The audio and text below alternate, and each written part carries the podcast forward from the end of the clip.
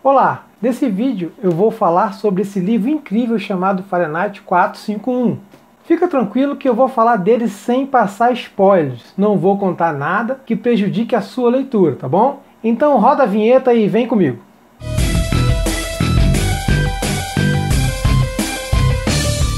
Para você que ainda não me conhece, eu sou o Fábio Soares e esse é o canal Filosofia Contemplativa. Parece até chato fazer isso, mas é importante que você curta o vídeo, tá? Clique aí no like e, se é novo no canal, faça a sua inscrição. Essa é a única forma de você me ajudar a crescer esse canal e eu conseguir produzir um material de qualidade que alcance muita gente.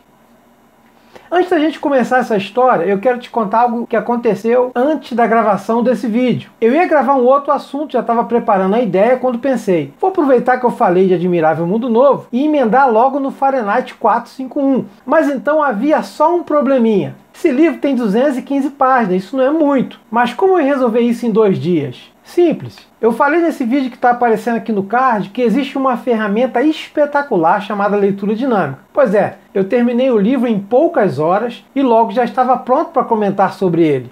Você quer saber como isso é possível? Eu já dei a minha palavra aqui. Assim que a gente chegar a mil inscritos, eu vou liberar um material de leitura dinâmica para te ajudar a aumentar a sua velocidade de leitura com compreensão em no mínimo 20%.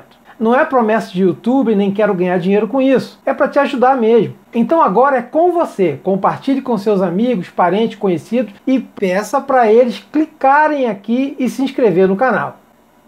No livro Fahrenheit 451, o autor apresenta um futuro incerto onde a sociedade vive em uma fase de total êxtase e oposição intelectual. Pensar por si próprio é visto com maus olhos e possuir ou ler livros é algo imperdoável. Essa distopia tem uma característica um pouco diferente, pois apresenta um Estado totalitário que exerce controle, mas é um controle sobre a informação.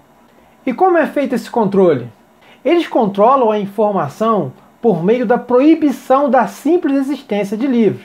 E existe um engajamento social nisso. Se alguém desconfiar que uma pessoa do bairro está de posse de algum livro, basta fazer uma denúncia anônima e os bombeiros fazem uma busca para poder pegar esses livros e queimá-los. É um grande paradoxo, pois os bombeiros, que naturalmente deveriam apagar incêndios, são os responsáveis por atear fogo. Na sociedade imaginada por Bradbury, as pessoas vivem constantemente alegres, tomando suas doses diárias de drogas e o tempo todo assistindo programas nas grandes telas, que por vezes ocupam todas as paredes de suas casas. Agora veja uma coisa interessante: com todas essas possibilidades de interação e entretenimento, as pessoas praticamente não interagem entre si e usam todos esses meios e entretenimento para passar os seus dias. Nos dias atuais, não é incomum a interação pelas redes sociais, nas quais as vidas são produzidas como em um cinema imagens são milimetricamente pensadas para que sejam postadas e pessoas interagirem sem nunca ter estado frente a frente umas com as outras. Não estou dizendo que a tecnologia seja de todo ruim, mas Bradbury já havia vislumbrado tudo isso há mais de meio século. O personagem principal dessa história é o bombeiro Guy Montag, assim como todos os bombeiros de sua época são responsáveis por localizar bibliotecas, livros e estantes clandestinas e queimar todos eles. Dia após dia, Montag desempenha sua função com muita alegria e satisfação, mas o encontro ao acaso com sua vizinha Clarice começa a despertar nele um profundo sentimento de incômodo. Clarice, uma adolescente de 17 anos, fala das coisas com propriedade e sentimento fala sobre a chuva, sobre o orvalho e sobre as estrelas, coisas que Montag não vê ninguém falar há muito tempo. No caminho de casa, Montag passa a encontrar Clarice e um desses encontros ela faz a seguinte pergunta a Montag: Você alguma vez já leu algum desses livros que você queimou? E essas perguntas começavam a perturbá-lo. Tudo complica ainda mais após um acontecimento inusitado em sua carreira. Ao atender a uma denúncia, ele e sua equipe vão até a casa de uma senhora e lá encontram milhares de livros escondidos. A mulher começa a recitar versos de vários autores e quando chega o momento de queimar os livros, ela se joga junto com eles no fogo. Montag fica profundamente atordoado e começa a questionar: o que levaria uma mulher a dar a vida por esses livros? Essa história, pensada por Bradbury, é o que faz o livro ser tão bom e crível mesmo 65 anos depois de sua publicação original. O autor critica, por meio do seu inconformado personagem, a influência e dominação das mídias de massa sobre as pessoas. Em um mundo cada vez mais tecnológico como o nosso, mais e mais pessoas estão deixando a leitura de lado para se dedicar às telas, já que nelas a informação não precisa ser processada. Não há grande esforço por parte do receptor. Assim, ler se torna algo antiquado, incômodo, e os que se dedicam a isso são muitas vezes vistos como diferentões, nerds e outros termos em sentido depreciativo. A grande diferença entre uma mídia de massa e uma não de massa, como a literatura, é que na primeira os grandes líderes e governos podem difundir suas mentiras e domesticar o pensamento da população. Já um livro não só pode tornar a pessoa crítica ao que está lendo, como também propensa a identificar as metáforas que representam o seu mundo real.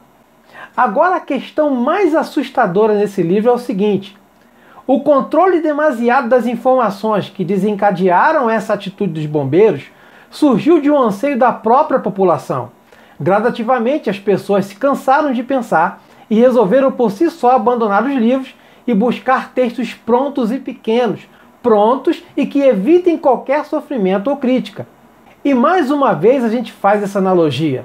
Eu me lembro que na infância os equipamentos eletrônicos eram acompanhados de um longo manual. Para operar um simples videocassete, por exemplo, que roda fitas em VHS, você precisava dedicar um bom tempo lendo para aproveitar todos os recursos disponíveis. Hoje praticamente não existe mais manuais. O que temos são guias rápidos, porque ninguém aguenta mais gastar tempo lendo, não é verdade? Você consegue perceber a semelhança? Fahrenheit 451 está entre aqueles livros icônicos que precisamos ter contato pelo menos uma vez em nossas vidas. Ao lado de 1984 e Admirável Mundo Novo, compõem uma trindade de leituras distópicas que nos fazem refletir sobre a nossa sociedade e observar quando as coisas caminham para algo não seguro. E você se interessou pelo livro? Eu fiquei surpreendido com o que li e garanto que você também vai gostar.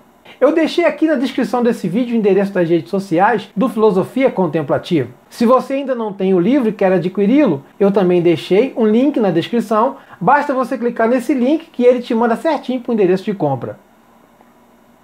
Deixa eu te dizer uma coisa, se você ficou comigo até aqui, aproveite e verifique se já é inscrito no canal. Caso não seja, clique aqui no cantinho e faça a sua inscrição. E não deixe ativar as notificações para não perder os próximos vídeos. Eu vou ficando por aqui, eu sou o Fábio Soares e esse é o canal Filosofia Contemplativa, porque pensar não custa nada.